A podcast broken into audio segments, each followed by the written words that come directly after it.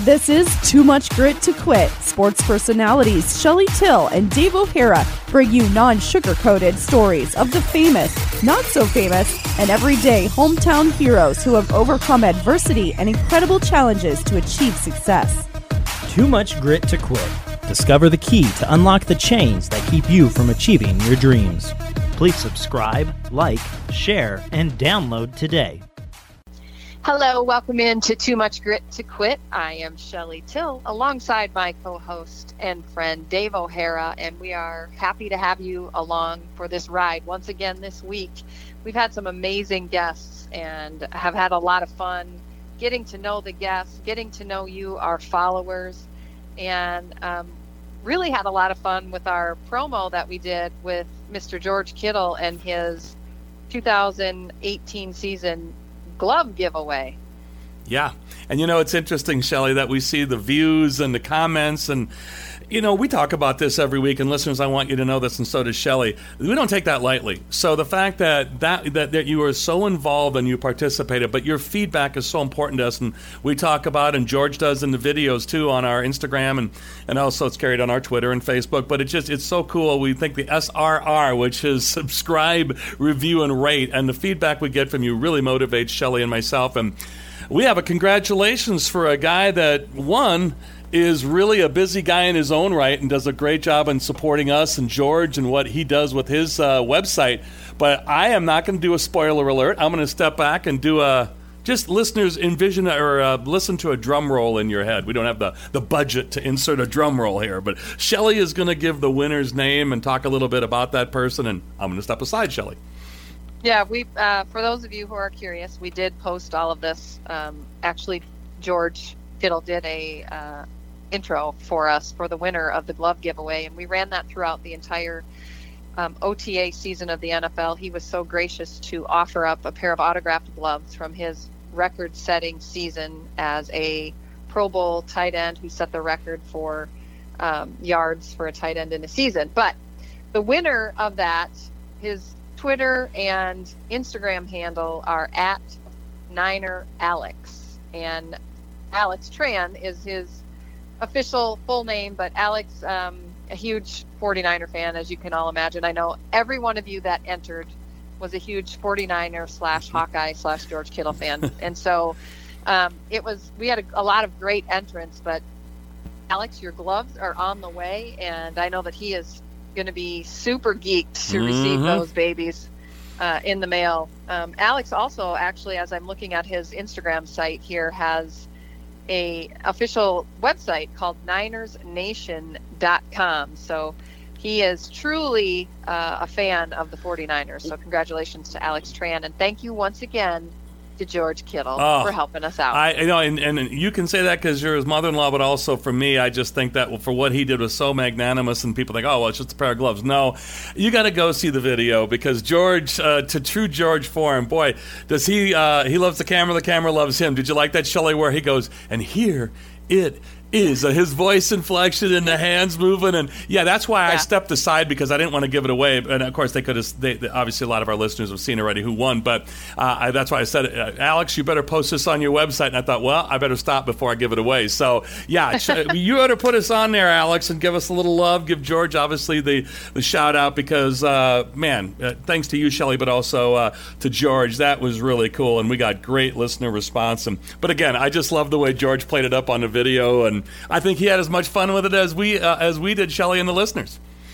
I think he did, and the funny story behind that is that George was actually at the U.S. Open the day wow. he posted that. So I was like, "Hey, we need to get this announced today," and he's he's going, "Oh yeah, no problem." And so we kind of went back and forth, and there was a little bit of a miscommunication as to who was doing what. And you know, when you go to those professional golf mm-hmm. tournaments, you can't take your cell phone in there. No. So they make you shut them down. And so, anyway, long story short, we had to wait a little longer. And so, uh, thank you to, for the patience of everyone who was on the edge of their seat to see who won. But we finally got it done. And let's just say, Shelly, to sell the drama, yeah, the historic Pebble Beach in the Bay Area, it's just south of San Francisco, Carmel by the sea. Uh, been there many times, played there a couple times, love it. Let's just say for the listeners, the historic, the people who are historical golf fans like I am, it was at the tap room, the 19th hole, the famous tap room. So we'll say George stepped aside because yeah, you're right, Shelly. You once you get on the course, I saw a couple players step off the tee this week uh, because somebody either didn't have it on vibrate, and I just was like, wow, they snuck their phone in because normally they don't even let you do that. I've I've bussed in there for tournaments before where you saw the buses in the background, and you know this too, Shelly, and they'll just say, you know, we need your phone or put it here, put it here, or you know and there are a couple players you could hear phones ringing or a chirping of a phone, and players would step back and go, "Come on, you know, shut it off or put it on vibrate." And to your point, uh, George going above and beyond. Boy, he's making his mother-in-law happy. I told him, happy wife, happy life, but happy mother-in-law, even even happier life, Shelly. So you're you're working right. him. I love it. That was good advice. That was good advice.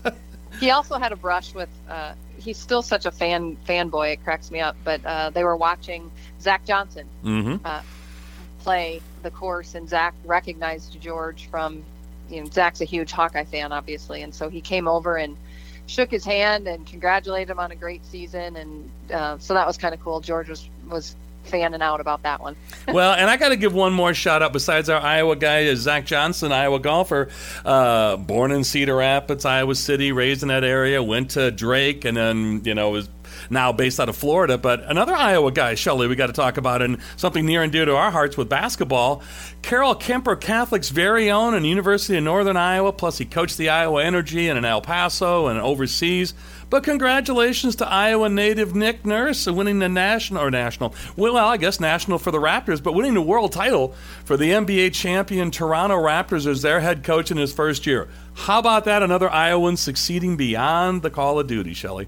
I know, amazing. And what uh, what is even greater about that story is uh, the fact that it's Toronto's first ever Yes. NBA championship, and so uh, it's just fun. It was fun to watch. I mean, you saw that in the NHL when the with the St. Louis Blues winning their Mhm. first ever NHL NHL title, and these are communities that have just completely embraced their team, and so the you know, and I I'm I love the Warriors. I love Steph Curry. I love KD. I, I love what they do, the product they put on the floor.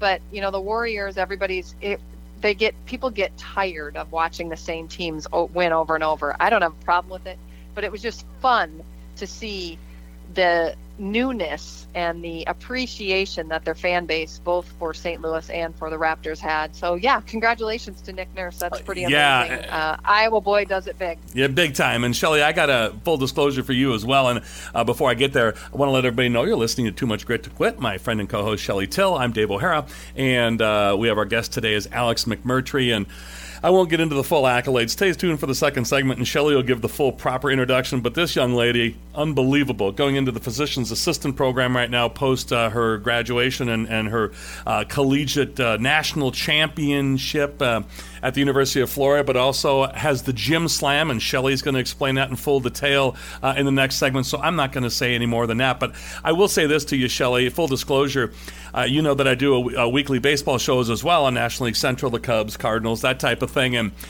My St. Louis Cardinal reporters, Shelly, do you realize in the last two and three weeks, and then even last week, I was we would do the first five meg- first five minutes of a segment on the Cardinals, and all these guys would talk about was the Blues. Now, Shelly, these guys are old enough to know better too, because they're they're in their middle, early to middle fifties, so they remembered when the Blues started off 52 years ago and lost in their second year or third year, 49 years ago to the Bruins in four straight, and it was kind of like, oh, well, they're an expansion team, they really didn't belong there.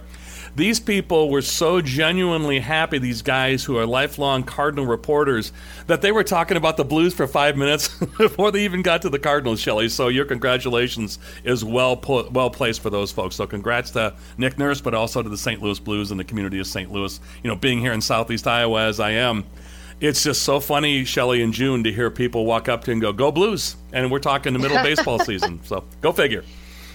Yeah, no kidding. Well, it's you know, sports is that thing that that brings people together, brings communities together, and and like I said, I think it's just really a neat thing that there have been two communities that have been able to Mhm. participate in that type of feeling and activity.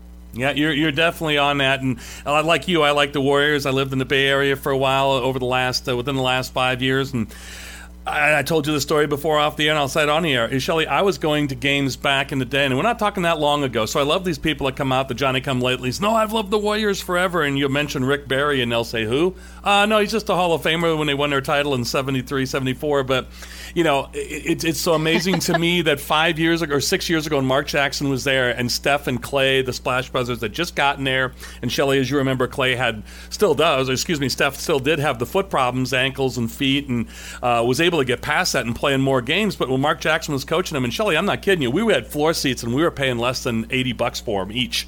And we were sitting wow. within an arm's length of Mark Jackson. I'd always look at my buddy Chris and go, hey, do you want to coach the team? But yet, it's kind of like when Wilt Chamberlain, you know, I, we weren't even born then, but when Wilt Chamberlain scored his 100 point games.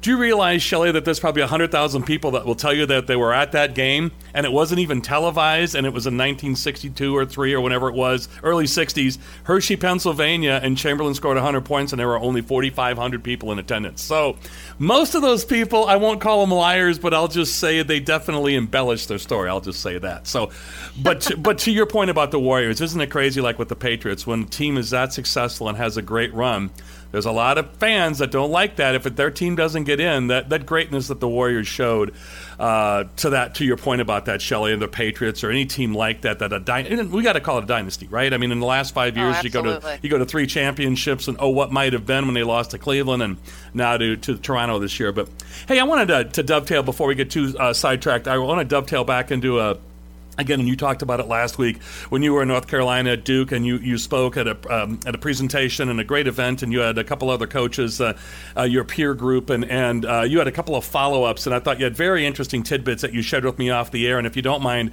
I'd really appreciate you bringing that on the air because boy, I think it really hits home to what we're doing here on Too Much Grit to Quit, but not just showing grit, but how sometimes we can just get transformed as an individual or an athlete into societal norms or what people tell us we should be or shouldn't be. And I think you really hit the nail on the head with this off the air. So if you don't mind bringing this on here, Shelly, I would, I would really appreciate it.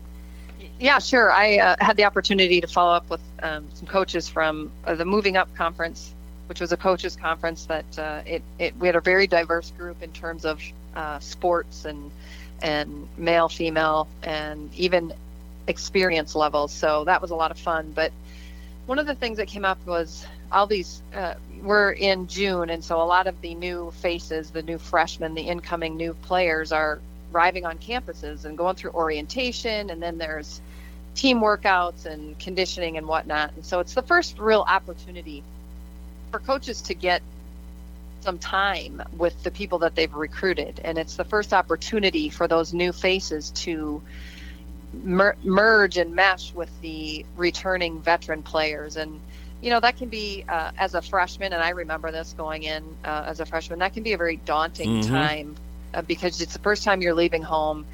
For many people it's the first time they're away from their support system. And we're going to hear about the importance of a support system when we talk to alex mcmurtry in the next segment. But uh, it's it's physically emotionally and mentally exhausting for a lot of people and this particular coach I was talking to actually happens to coach at the junior college level. And we got talking about the uh, it, talk about diversity. I mean, there's just such a diversity in players and in people that come onto your campus, and they're coming from all over the country, from all different backgrounds, all different home lives. And unfortunately, a lot of times when you're dealing with any level, but I even think it's probably more profound at the junior college level, you're you're working with athletes who have been told that they're not good enough, mm-hmm. whether that's in their sport or whether that's in the classroom.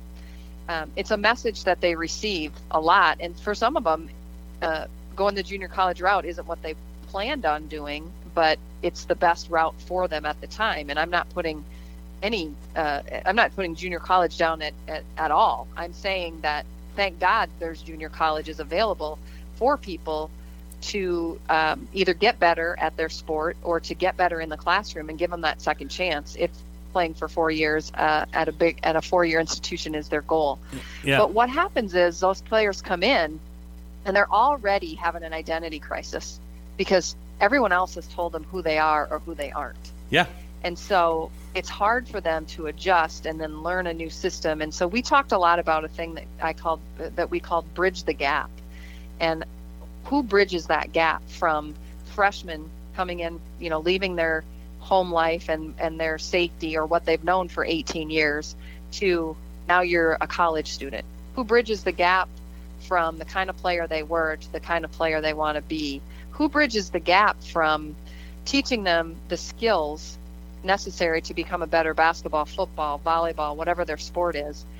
But also, who bridges the gap to nurturing and paying attention and coaching the mental and the emotional stuff that they bring with them? Yeah. And who who does that or who should be doing that is the coach. Yeah. And the coach has that much impact on a player's life. And so shifting the, the lens from, hey, I got to get these guys in here and teach them this game because we got to win games and I got to develop players and I got to get them scholarships at the next level or I've got to, you know, win this championship so that I can get this bonus or we got to go to the, the conference tournament or the NCAA tournament or whatever it is. None of that matters. In the big scheme of things, I know that there's big bucks on the table and I said this at the conference. I said, you know, I'm going to say something that might not be real popular at a coaching conference, but I really don't give a crap if you win a game. I don't care what your win loss record is. I care the impact that you're making on these young men and women and who they are when they walk out the door after you've had the privilege of coaching them for two years or four years. Yeah. And so that whole concept of bridging the gap and being that transitional coach, that person who can really make an impact and become a support system for a young man or woman as they enter through the door is so incredibly important. Yes. And the last thing I'll say about that, Dave, is just the the impact that it has on on mental health. And I know we talked about this in a couple different episodes, but it has become such a major part of college athletics.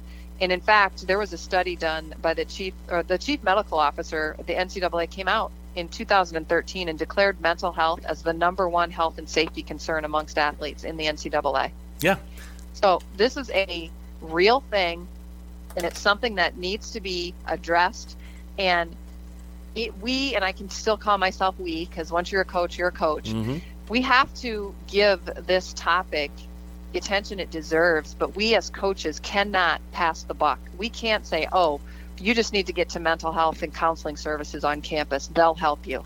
Because that's not what it is about. Well, we are yeah. here to bridge the gap for these players, and we have got to get invested in who they are as people and support them to become the people that they need to be to succeed in life. I would agree with you on that 100% in my personal experience. And again, things have changed over the years, but I'll age myself here on the air by saying I had letters to walk on at Iowa when Lute Olson was coaching. So that, that, that gives you an age range of where I am. And Iowa State back in the day, same thing. Play basketball. I was on, uh, my name was mentioned on Johnny Orr show.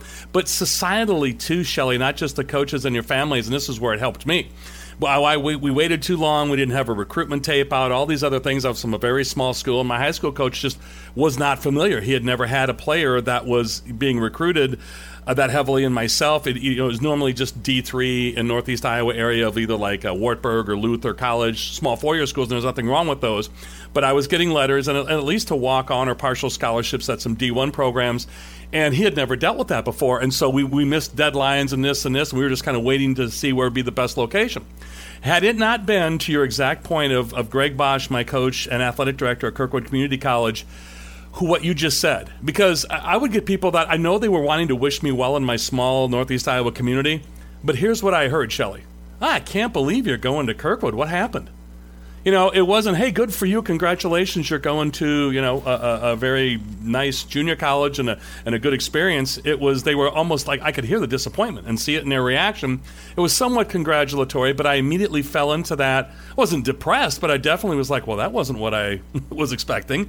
And if my coach had just said, here, here's a card, go see this counselor on campus, but he took to your point about a coaching and about bridging the gap, I, I, think you have so hit the nail on the head with that phraseology.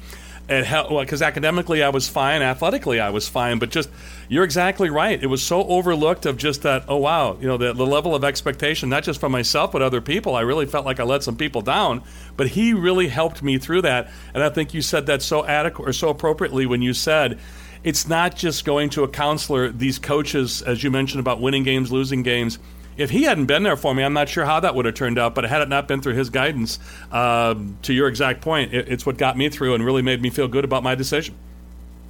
Yeah, and I, I just I'm so that's why I love doing this this podcast because we can bring players, former athletes on to say Yep. who who did this for you or who didn't do this for you and what was the effect of it you know because there's there are more great coaches than there are not i believe Mm-hmm. but boy the ones um, that don't get that and the ones that don't take that to heart and really understand the privilege that they have with the impact um, there's a lot of damage that can be done and it takes a lot of uh, effort to undo that kind of damage and so you know i'm just of the belief that why not enter into a, a situation in any kind of leadership role and be a be of service to others. I, to me, the greatest leadership is servant leadership, and Yeah. the way you serve people is by finding out what their needs are, finding out about them, investing in them, understanding where they come from and why they think the way they think, and then figuring out ways to connect and communicate with them in a way that makes them thrive.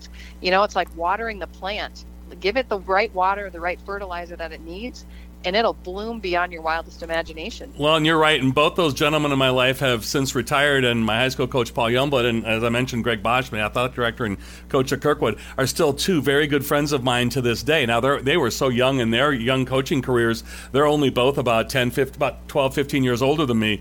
But I still, uh, I consider them as close friends to this day and keep in co- constant contact and see them at least a couple times a year. So, Shelly, when you said that about personal contact and taking a personal interest, that could not have been more truer for me. And those are two of the biggest influences, besides my family, in my life, uh, athletically or otherwise. And uh, boy, you had so hit the nail on the head when you said that. You, you worded that perfectly, taking a personal interest. And I thank those two gentlemen very much. And I thank you for, for bringing that up because I think that is so important in today's day and age. As you mentioned, we're all worried about making money for the college and winning games and, and getting the exposure, the media attention that they feel they need. But that personal connection you mentioned, Shelly, kudos to you. Yeah, and it's it's priceless. And and I'll mention that I had two people in my life uh, that did the same thing for me, and they were coaches. What at, mine happened young, thankfully for me, but my middle school coach, her name was Gay Wilker. Uh, got me turned on to the sport of basketball, and she's the first person that would take me to the University of Iowa to watch college women basketball wow. Yeah. play. And then uh, my high school coach for four years, Bill Hafer, who sadly is no longer in coaching, um, but he lives in Minneapolis with his and has raised a beautiful family. But that man completely saved my life in terms of um, just pushing me, investing in me, understanding um, what I needed when I needed it before I even realized I needed it. Yeah. And to this day, I can pick up the phone if I'm in need advice, if I'm trying to make a, a major life decision, or I just need a pick me up. I will call him. And I am not kidding you. Within 90 seconds, that man has me believe and I can climb Mount Everest That's awesome. that's just how amazing he is and so i just encourage people to either be that for someone else or find someone like that in your corner because you, you need those people throughout your whole life not just in sports I can't say it any better than that. I can't prove upon what you just said. Agree 100% with you, Shelly. So let's do this. Let's run to a break. And again, great topic. I'm really glad you brought that up on the air and off the air. So thanks for sharing that. And I was uh, glad to share my uh, my experience as well. So hey, listeners, this is Too Much Grit to Quit. She's Shelly Till. I'm Dave O'Hara, and we'll be back with Alex McMurtry. And oh, what an impressive story! I can't wait for you to hear her introduction that Shelly gives for the next segment because uh, Shelly read it to me off the air what she's going to say, and, and it hits her very well. But I'll say this: a national champion gymnast from the University of Florida, now in the dental assistant program, and she accomplished the um, the gym slam. So again, listen for more details on what that is. So. Back with the ever popular much, much more on Too Much Grit to Quit in just a few moments. Hello welcome back to too much grit to quit and i'm shelly till with my co-host dave o'hara and wow do we have a powerhouse of a guest for you today i am so excited to alex mcmurtry and i'm just going to go through just a small bit of Alex's accomplishments because the list is very long, people. But I'm just going to sh- throw out some of the highlights, and Alex, you can talk about the rest. But Alex is an elite level 10 gymnast. She graduated from the University of Florida. And get this she is the 2017 all around NCAA champion. So we are amongst a champion, people. And in, in 2018, Alex won the gold on the vault in both the SEC championships and the NCAA gymnastics championship. Championship, excuse me. She was awarded the NCAA's Today's Top 10 award. And I love this, Alex. This is like big time. One of only 11 women to record a gym slam. And I will be honest, I had to look up what a gym slam meant. I knew what a grand slam was, but a gym mm-hmm. slam for you, for anybody that is ignorant to the gymnastics terminology like me, is a perfect 10 on each apparatus. That is just absolutely incredible. I could go on and on, but Alex, welcome to Too Much Grit to Quit. Thank you so much. I'm happy to be here. Well, Alex, I will say this uh, to oh. Shelly's point, uh, beyond blown away. And so we got so much to get to, and I'm going to step aside. But yeah, I echo everything Shelly has said. It's been great communicating with you to set this up. And listeners, I'll let you know, and, and Shelly and I talked about this off the air. Alex doesn't have any free time, but what little she had, she was able to squeeze us in. So can't begin, before I pass this off to Shelly again, can't say thank you enough. Uh, uh Alex, really appreciate it. Of course. Well, Alex, we um, we're gonna we're gonna get into all of your gymnastics accolades, but for right now, I just want you to just start off and tell us you you um, ended your gymnastics, your professional, your career last summer. Is that correct? Yes. So graduated from UF in August. Um, national championships was actually in April, so that was the end of my career as a collegiate athlete, and I've been working in dermatology ever since. I want to go into becoming a physician assistant. So that's kind of what's next for me. But yeah, I've, I've been done for about a year now. Oh, very good. And so um, I have to ask, with given all of the mm-hmm. accolades that you have accomplished, um, was there any desire, attempt, or kind of what what, what was the um, role, if you will, or the path in terms of a uh, I know you were in the Junior Olympics, but was there any mm-hmm. desire to continue on, or did you decide, you know what, I've accomplished a lot, and it's time that I want to take on a new challenge? Yeah, so it's interesting for the sport of gymnastics. Girls reach their peak around 15, 16 years old. So, in terms of training for the Olympics, it was most of my eighth grade, ninth grade year where I was full fledged Olympics in sight. That was my goal at least. Um, and I reached a point where where I kind of got a little burnt out. I knew I needed a new challenge, and I made the decision to shift my gaze towards um, collegiate gymnastics instead. Um, so then, collegiate gymnastics is kind of our end all. Um, that's the fun part, and as we get older in the sport, which unfortunately 20 years old is is considered old in the sport. Um, That's crazy, by the mm-hmm, way. Mm-hmm. Blows my mind, but you do see every you do, you do watch them on TV, and they're everyone mm-hmm. is just so young. Right, right. So my body was kind of done before my mind was. Um, I'd struggled with some back fractures throughout my career. So when it came to my senior year, I had to come to terms with, you know, this is time for my body and my mind to be done and, and set my sights on a career path after gymnastics. You know, it's interesting, Alex, and again, w- w- with you joining us, we uh, want to thank our good friend Josie Kuhlman, uh, your former uh-huh. roommate at University of Florida, and she set this up initially. So, uh, tip of the cap to uh, Josie as well. And you know, it's so interesting. Uh, Shelly and I are both in the state of Iowa, not together geographically today, but we are in the state of Iowa. We're Iowa natives, uh-huh. and of course, Shawn Johnson East. And when you mention Olympics, and you know, so Shawn is a an Iowa native, and you know, we, are so fascinated by as you and Shelly and I were just blown blown away by it. 20 years old, you're pretty much done. And right. so, you know, you mentioned back fractures, and so we think about physical injuries, and, and this to me is where you said something that uh, just blows me away to this day the amount of injuries we think football with back fracture, right? Or we think these big mm-hmm. burly guys with this, but you, uh, the tiny or the physically small ladies like yourself, and we see Shawn Johnson, and just you throwing your body around. To me, I, I would have to think the mental dis, you know, the discipline we talk about. But I, I got to give you mad props and, and everybody of, of your type the the fear factor. You you ladies or, even gentlemen who are in gymnastics, the lack of fear just blows me away. Is that something where you just say you got to put that away since you're eight years old or six years old and you train like that? You know, again, we think of hulking football players being so brave and bravado, but the lack of fear that you show is just is, is so. I presume that's just ingrained. You either have it or you don't from the young age up. Yeah, I actually was put into the sport because I was a little daredevil, even at the age of two and three. So I would climb on top of our cabinets. My parents actually wow. caught me climbing on top of the the beam that goes across the swing set. So my parents actually put me into the sport to teach me how to fall Wow. in case I were to ever get hurt. So I guess that's just something I was born with. But growing up, growing up in gymnastics, a coach would tell me to try something, and I would go try it. And if I face planted, I'd get up and try it again. So I think it was maybe not the smartest of ideas, but that's that's definitely been something that is associated with my personality. I'll try anything, and uh, if I don't get it right the first time, I'll keep trying until I do. Well, Shelly, you'll Alex- forgive me. I think of guys like your son-in-law, George Kittle. Again, when you think of back fractures or major injuries, and not that George has had that. Thank God, thank goodness he hasn't had that happen. But I know you and I were talking off the air, Shelly. I mean, that's just amazing the lack of fear that that that uh, Alex shows.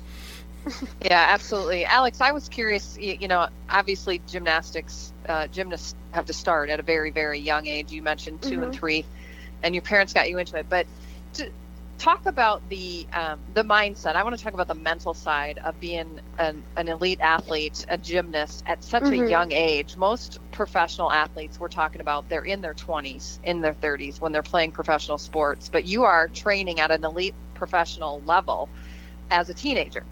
And Mhm. on top of it, you know, the teenage brain it's, it is not fully developed. Um, it's a very emotional, uh, driven type of um, emotional brain state, if you will. And just you, you said I'd fall on my face and I'd get right back up. I I want to know uh, kind of where that came from, but also I'm sure in order to develop that resiliency, because that's what that is, you had to have people around you that were cheering you on, supporting you, allowing you to make those mistakes. So, talk about the impact that either your coaches, parents, or your support group had in helping you develop that resiliency.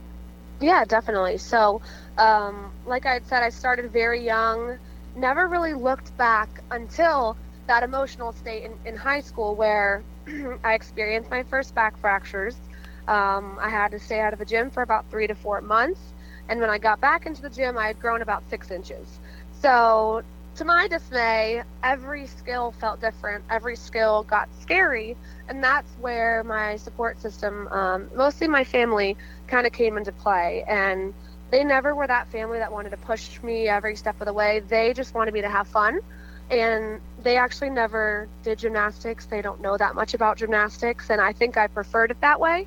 So I'd get in the car, they'd say, How was practice? I'd say, Good. And that was kind of the end of that.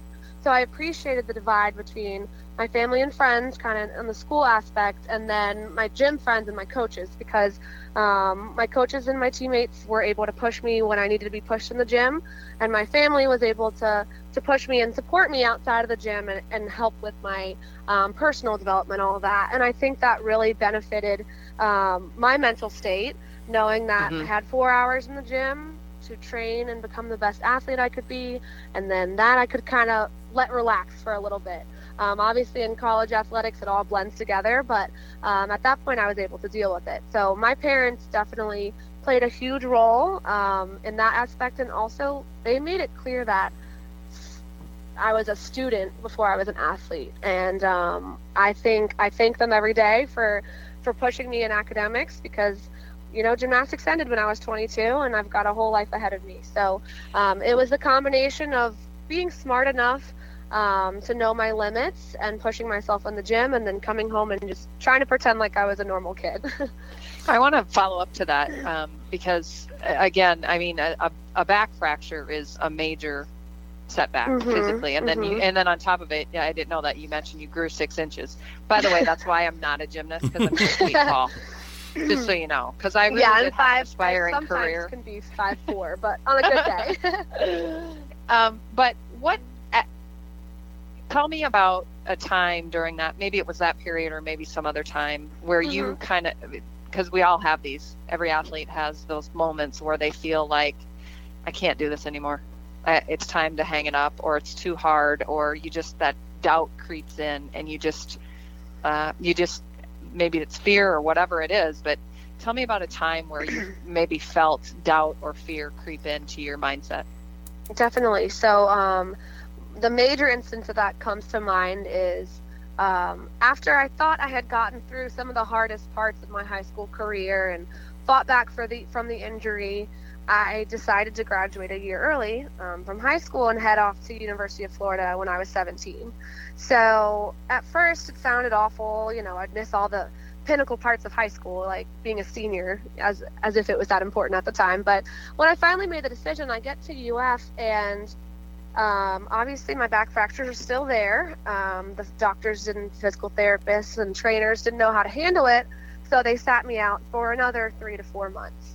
And at that time, I think it was one of the hardest times of my college career because that support system that I loved so much back in Virginia um, mm-hmm. was no longer there. They were all going to senior homecoming and football games and all those things it felt like I was missing out on. Um, and I just sat on the stationary bike for three hours a day as I watched my new college team train without me. Um, and that put me in tears all the time. I thought I had made the wrong decision to graduate early, um, thought I might even medical my freshman year. And it just took a lot of willpower, a lot of trusting in the process to, to say that, okay, my back will heal, I'll come back to it. Um, and, it, and I didn't understand what what God was doing to me until mm-hmm. we won that national championship my freshman year. And I was the last competitor up on bars to, to take that championship. And I think that's when you understand I was still only 17. And that's when you understand that there's bigger plans than the plans you're making. And, and I was so thankful I'd graduated early and I had sat on that stationary bike for, for three months. And I was so glad I fought my hardest to come back. Uh, and I think that injury in high school just prepared me mentally and physically to come back again in college. Well, I don't, I don't specific. Let, well, Shelly, I got to jump Dave, in. Yeah, no, I got to jump in real quick. We got a couple minutes mm-hmm. left for this segment, and then we'll come back with another segment with Alex McMurtry. Mm-hmm. And want to let you know you're listening to Too Much Grit to Quit. My friend and co-host Shelly Till. I'm Dave O'Hara, and we have Alex McMurtry. Uh, able to have the gym slam, and we're going to get more into that, but also a national champion, very well accomplished, and now uh, going through life uh, and, and, now getting into her training as a physician's assistant. But in the last two minutes we have with this segment, and again, Alex, uh, we'll bring you back for a second segment and greatly appreciate you holding over. But in the last couple minutes we have of this segment uh, for this uh, week, wanted to ask you when you mentioned about having that injury and, and questioning your decision. And again, this show mm-hmm. is all about grit and using your pain, whether it be physical, mental, or, or or both uh, for a principle and moving forward. You know, is, is that something, again, when you talk about having something set you back, and we talk about the mental aspect of this, that tended to, it seems to me like it motivated you even more so than just you clipping along, leaving a year early. That a little bit of that self doubt creeped in, crept in, and not just your family's support, but your own support system kicked in, and you're like, I'm going to make this happen. To me, it seems mm-hmm. like that was that a, a natural thing or something you had to cognizantly say, I really got to stay focused on this yeah, it was more of a personal decision to say I'm not going through this physical mental mental torture for nothing, you know. right. I am here for a reason and and I'm going to come back to be that strong gymnast that I am. So it definitely I had something to prove. Um, I was so jealous of the girls out there training mm-hmm. when I was mm-hmm. sitting on my stationary bike, and, and that made it all more worth it. Um, and the day I was released, I was out there training slowly, obviously, but uh, I wanted to get out there every single day and just had to prep prepare myself mentally. I'd sit there and just go through mental sets until I could make them physical sets. Perfect. So taking that, using that as fuel. So hey, listeners, uh, we're going to come back with another segment again with Shelly Till. I'm Dave O'Hara. We have Alex McMurtry joining us, and again, we ask that you please subscribe this podcast as you have been so great in giving Shelly and, and myself some feedback. Also, uh, review us and rate us, and we greatly appreciate that. And we talked about that in the first segment. We'll get more into that towards the end of the show. So we'll be back with more Too Much Grit to Quit with Alex McMurtry in just a few moments. Welcome back to Too Much Grit to Quit. I am Shelly Till along with my co host Dave O'Hara, and we are joined by Alex McMurtry. She is a graduate from the University of Florida, was a NCAA champion gymnast, um, all around amazing athlete, academic uh, prowess, and Alex is currently training to be a phys- physician's assistant. And we're just happy to have you along again for this third segment. But Alex, you mentioned something before the break that I just want to touch on real quickly because this is this is the kind of stuff. The reason I I want to do this podcast. Um, you made a comment uh, that you went through mental sets when you had your back injury and you were sitting out. You went through mental sets until you could do them physically. This is something that, mm-hmm. as a mm-hmm. coach, I have utilized um, in the world of basketball. uh, in terms of people can relate to this from a free throw, shooting free throws. I've always told my players, my kids, shoot free throws mentally in your mind. If you're injured, take the shots mentally in your mind because your body, your brain doesn't mm-hmm. know the mm-hmm. difference. So, just can you expand upon what that practice looked like for you? What do you mean by that when you went through mental sets until you could do them physically? Definitely. So, um, sitting there wishing I could do this, do the actual events, I would close my eyes and go through them, um, each routine, each skill. Um, sometimes it was hard because I struggle with being an optimist, so I always would see myself crashing and burning, and then I would have to redo it a hundred times in my head correctly. Um, so it definitely took some practice to get there, um, to be able to do that mental rehearsal. But it became a very important tool, even when I was healthy again. Um, I trained less than any collegiate athlete out there. Um, sometimes I only had one chance to, to hit my routine because that's all my back allowed. So I knew I had to hit that one routine. Um, it was either with my eyes closed, I would visualize it, or I would actually look at the equipment and visualize myself up on the equipment doing it. Um, so yeah, like I said, took some practice, but definitely became one of the most important tools in my career um, to m- really be a consistent athlete and hit it when that when that time mattered. Yeah, and you know, Alex, I, when I when I you know asked you that question and what Shelly followed up on when I said about the mental steps that you went through because a lot of athletes don't even realize and so especially at 17 years old you graduated from high school a year early that's really impressive that you were able to slow it down like like Shelly had mentioned. Usually we all need a coach or an adult someone far more advanced and experienced than ourselves to say and that's what the listeners are hearing too because I think a lot of us go through life and it either kicks in or it doesn't.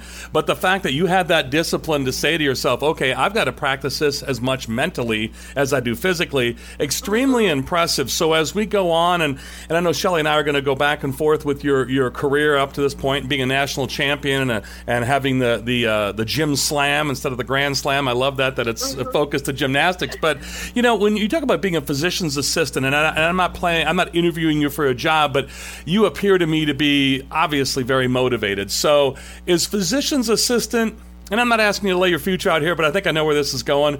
But you're training to be or studying to be a physician's assistant now. But is that leading on your way? Uh, and you mentioned dermatology, and I know there's a lot of uh, strains and different divisions that can go off into for dermatology.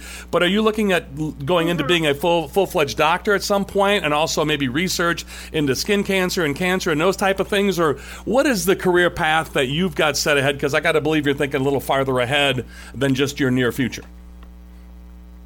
Definitely. So I came into into undergrad knowing I wanted to do something in health science, knowing I loved medicine, and actually with the gymnastics program we were not able to do the nursing program, which that's what I set my sights on, and it actually ended up being a blessing um, because we weren't able to spend long hours in the hospital. So I was like, okay, I'll just get an undergrad. Um, so my undergrad was in applied physiology and kinesiology, which gave me prereqs to kind of go to any postgraduate school mm-hmm. um, in medicine. So I really thought for a while. I've had a lot of people tell me I should go to medical school.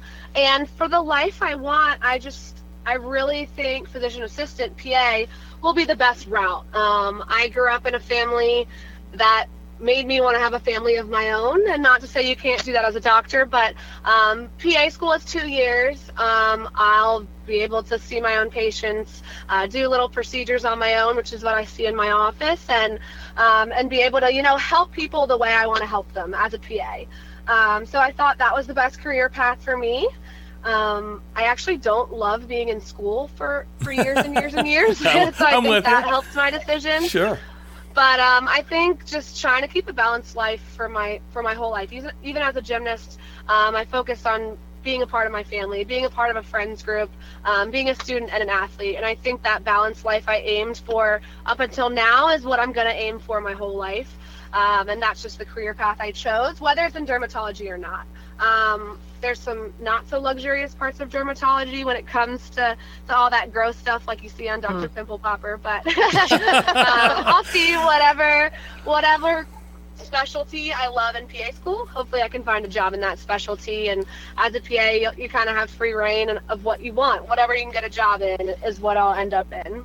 I love that. I was Alex- going to go there as a joke with the old Seinfeld, and you went there. Seinfeld called it Pimper Pop, Pimple Popper, and then the TV show. So, hey, uh, Shelly, that's that balance, life balance we talk about with our guests, and uh, there it is right there for you, Shelly. Yeah, I love that you ma- mentioned that balance because I think some so many people can get caught up in just specializing and devoting every single hour of their life Mhm. to whatever their sport is. So, Alex, I just want you, in terms of your career, now that you're you're, I know, you're used to studying and you're obviously very good at it, but when you look back at all of your experiences as a gymnast uh, and the commitment and the dedication and the hours upon hours that you have put into that sport, what do you look back and what do you what have you learned that you can utilize to take you forward to accomplish the goals that you want to to achieve for yourself from this point forward? Hmm I've I've really learned how to push myself and how to use that um, and apply it into a team situation because as a gymnast, it's an individual sport. You get to college and all of a sudden it's a team sport. Um, so that was a big learning curve that I think I'll always take with me because I'm a perfectionist. I want nothing for the best for myself, um, and that can come across as a little pushy in a team setting. And I've had to scale it back into really saying, how can I make the team thrive into their best ability? Um, how can I see different people's work ethics um, and really turn it into the best environment? And and as a freshman, I think I came in as a leader and I didn't even realize it. Um, so the more I, I grew up in at the UF program, the more I realized what impact each person have has. And I can't wait till I'm in a team setting in the medical field doing the same type of thing, um, working to my strongest as an individual and then helping out the team. Um, and I think that's what my career ended up being. I didn't have my best senior year. My junior year was actually my best year, but my senior year, I just wanted the team to have the best, most fun experience ever. And, and luckily, we really did. We had a great connection. Well, I think that worked out for you because I saw one of the clips um, where they did uh, interviewed your teammates to describe Alex McMurtry in one word, and things like selfless and supreme and uplifting and exceptional and humble and determined and resilient were the words that they used to describe you. How did that make you feel when you heard that? Honestly so incredible and proud um, of my personal growth. It was funny because my nickname, they used to literally call me my supreme. And it was funny because I they would usually say it at kind of an ironic time. Like I would literally split the beam and they'd be like, our supreme. And they would just laugh. So like they had my back no matter what happened. Um, and I think in terms of being a, a, a well-rounded student athlete, that's everything I wanted to encompass. So, so hearing it back from your teammates and from your coaches. It makes me feel so good, um, and that's all I wanted. I wanted to be proud of the way my senior season ended, and and all those kind words definitely helped me understand that. To your point, though, Alex, and again, if you just tuned in, this is Too Much Grit to Quit. I'm Dave O'Hara. Pleased, as always, joined by my friend and co host, Shelly Till. And we have Alex McMurtry joining us today. And I, I will quote uh, our former or our previous guest and, and your former roommate and friend, uh, Josie Kuhlman. Uh, it, it's so intriguing to me that you had the ex- a similar or a parallel path as Josie did in tennis, very individual sport, seemingly. And then, you know, she wins a championship as a team player uh, for the University of Florida on the tennis team, even though she lost her individual match. And how you had the discipline and are able to kind of go the same way Josie did, which is gymnastics, very individual, and, and you succeeded and, and you know won those championships individually, but also as a team. And so when you talk about bringing that into a team concept of your practice as a physician, physician's assistant, and again, that's not an easy quote, quote unquote come down, as you mentioned, you're very uh, control, controlling in a good way, and you like to c- take control of situations and be a leader. But but to your point, sometimes that can be looked at as oh that's coming on a little too strong, or a little too strong, you know, strongly. And I, what I like about that and what you and Josie both said to have that type of self awareness again at such a young age was that something again where you had to go through those mental steps and say okay I, there's something with me that I need to change as opposed to a lot of people get caught up Alex in the oh it's not my problem it's their problem they're the ones who have the issue I don't again did you have to slow yourself down and go through that mental prep or those mental steps of I need to change this or kind of matriculated as you went along Um, a little of both. Mostly um, learning as I went along, but I think that self awareness is something um, I wasn't actually good at until I reached high school, um, which again, probably sooner than many people do. But Mhm. I came to the self awareness that I never knew I was good at gymnastics until I had a bad knee. And then I realized, wait a second, this is worth fighting for. I'm good enough to kind of keep pushing, work harder. Um, but I, I never let it get to my head, which I'm glad people describe me as humble because I I just ran with the punches. I just kept going, going, going, and I never knew Wow. um, I had that much talent until until I was at the bottom of the bottom, um, and I knew I needed to work harder. So I think that's the first time I, I had that self awareness, that that light bulb moment, and I think from there I just try to keep myself in check, and um, I think that came down to pushing myself harder and saying, yes, I'm hurting, yes, I'm sore, yes, I'm tired, but look how far I've come and look how far I can go in the future. So it's definitely been a process, but um, I think it's only taken me farther. And I think some of the best leaders um, have that quality, that quality that you know where you're at and you know where you want to be, and you just got to figure out what's in between. And Shelly, I'll let That's you wrap it up with Alex. We got about two minutes left with Alex's time. Greatly appreciate her carving us in. So, Shelly, go ahead. And Alex, it's incredible that you mentioned that it took you to be at your lowest of low to, to, to figure that out, which is what happens to most of us. But Mhm.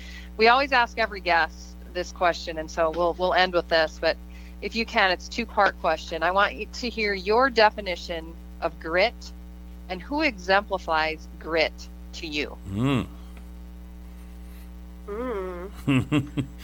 My definition of of grit is working hard mentally and physically, even when you are so exhausted and so sore and you don't want to get up in the morning. I think it's pushing yourself past um, that state of exhaustion. And I think that comes into all of our sports, but I think that's what makes us the best athletes, having that grit, um, even gritting your teeth to push yourself farther. And who exemplifies grit to me um, would be my childhood and life leader as my dad. Um, he he was a the kindest man at home, but I knew he exemplified grit in the workplace and just facing so much adversity. Um, he grew up in a small town, went to the University of Kentucky, and really rose to the top of his company. He worked for Kraft Foods because he knew there was a greater purpose, and that was providing for our family. Um, so I think a part of that, that grit is to, to work hard for yourself, but for something greater than yourself, which was our family growing up, and that's same image I know Josie and I carried to, to represent the University of Florida. And you know, it's so interesting uh, that you say that because when Shelly and I first put this podcast and show together, that my brother, older brothers used to say to me when I was a kid, "Grit your teeth, grit your teeth," and that was always my first thought of gritting. You know, showing grit was actually showing it. But I'll tell you what, to borrow from the John Wayne movie, you truly are true grit. And uh, uh, Alex, Shelly and I could not be happier for you, and, and we greatly appreciate you carving out the time you were able to with us today. Alex McMurtry, so accomplished in the world of gymnastics, former national championship, uh, former national champion, also had the gym slam, winning, uh, all, getting perfect tens on those events, and I love that. Like when Shelly, uh, uh, we saw that online when our research. Alex, uh, is so much congratulations go to you, but also uh, continued success and your path on being a physician's assistant. And boy, we look forward to catching up with you whenever it's available into your time because what a story you have to tell. And thanks for sharing it with Shelly and me today.